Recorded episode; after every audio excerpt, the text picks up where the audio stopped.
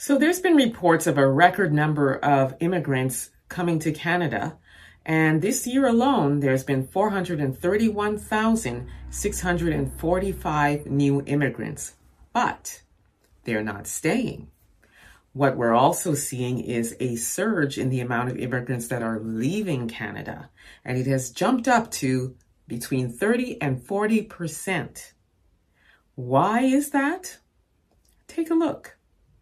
The reasons are not surprising. Everything from housing affordability and inflation to healthcare challenges and fair credential recognition. When they come to Canada, uh, if there are speed bumps along the way for foreign credential recognition, that's definitely presenting some challenges for those professionals to stay. I am pleased to introduce the International Credential Recognition Act. Late last month, the provincial government took steps to address this, introducing legislation that would require regulatory bodies to remove unfair barriers in 29 professions. From veterinarians and paramedics to social workers and engineers and teachers. We need to actually be open to the idea that immigrants can contribute here. And if we can do that, then we can really make the most of those contributions. That's how Canada's prosperity has been built over centuries. And that's how our prosperity will be maintained in the future. But not if people don't stay. So you've heard some of the reasons why immigrants are jumping ship and leaving Canada. We heard about housing. We heard about inflation. We heard about healthcare. We heard about the fair credential recognition. And all of those categories, there is one word that's linked to all of them as well, and that is racism. We have had nothing but discrimination when it comes to housing, even trying to rent uh, a place.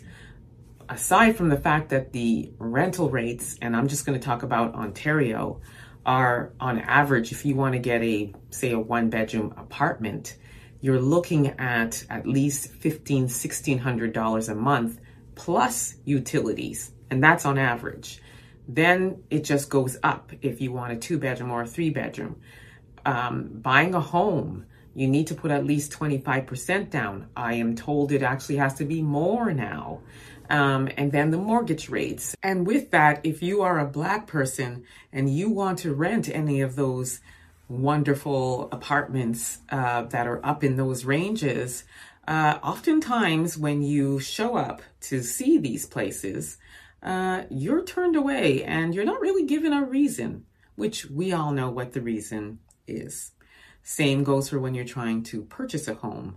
There are many, many reports of Black people trying to uh, apply for a mortgage for a, a home and getting turned down uh, even though they can afford it, they have the money, they've got the careers, their salaries align, yet they will be turned away. And the um, taxes that you have to pay as well. It's it's absolutely asinine um, how much it costs here, and as, on a single income, it is absolutely virtually impossible. Most people need to have at least two jobs if there isn't a two um, income coming into the household. Uh, it's very difficult. Um, inflation, things are just going up, but not our salaries. Uh, cost of living keeps going up. Our salaries aren't matching that. Um, and then uh, we talk about racism that we face in the in uh, our places of employment. So racism is linked to that as well.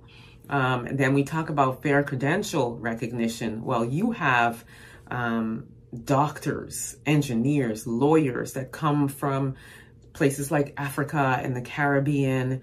And when they come here, you'll see them driving taxis or, um, you know, being a bus driver or a delivery driver and, you know, blue collar jobs. Not, no shade against those jobs. It's just this is not what they are trained and skilled to do. But they have to come here. And when they do come here, they've got to start um, from the bottom. Um, and it's almost like they have to re educate themselves before they can even um, be considered for what they left their country to do. So racism's linked to that as well. Okay, so now the government is scrambling to put together a legislation that, you know, as you heard in 29 professions, um, to, you know, abolish the fair trade credential. Uh, rule, if you will. Um, and they're saying that that won't be implemented until this summer. Uh, well, I don't know that that's going to stop uh, the surge of immigration immigrants that are leaving because at the end of the day, we still are suffering and we still have to fight for the positions that we're in. We still have to work twice as hard uh, to earn our right at these tables and in these positions and in these careers.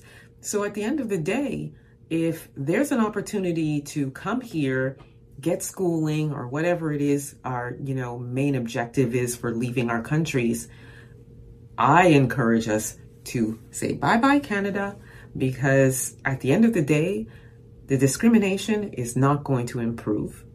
Uh, we will always have to be fighting for our rights.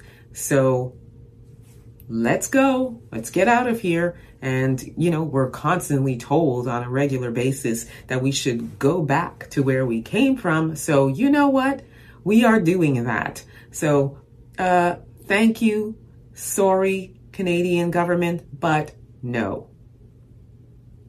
Let me know what you all think about this. Don't forget to like and subscribe. Also subscribe to my YouTube channel, EA Public Relations, where I report on all things Black owned across Ontario and Canada.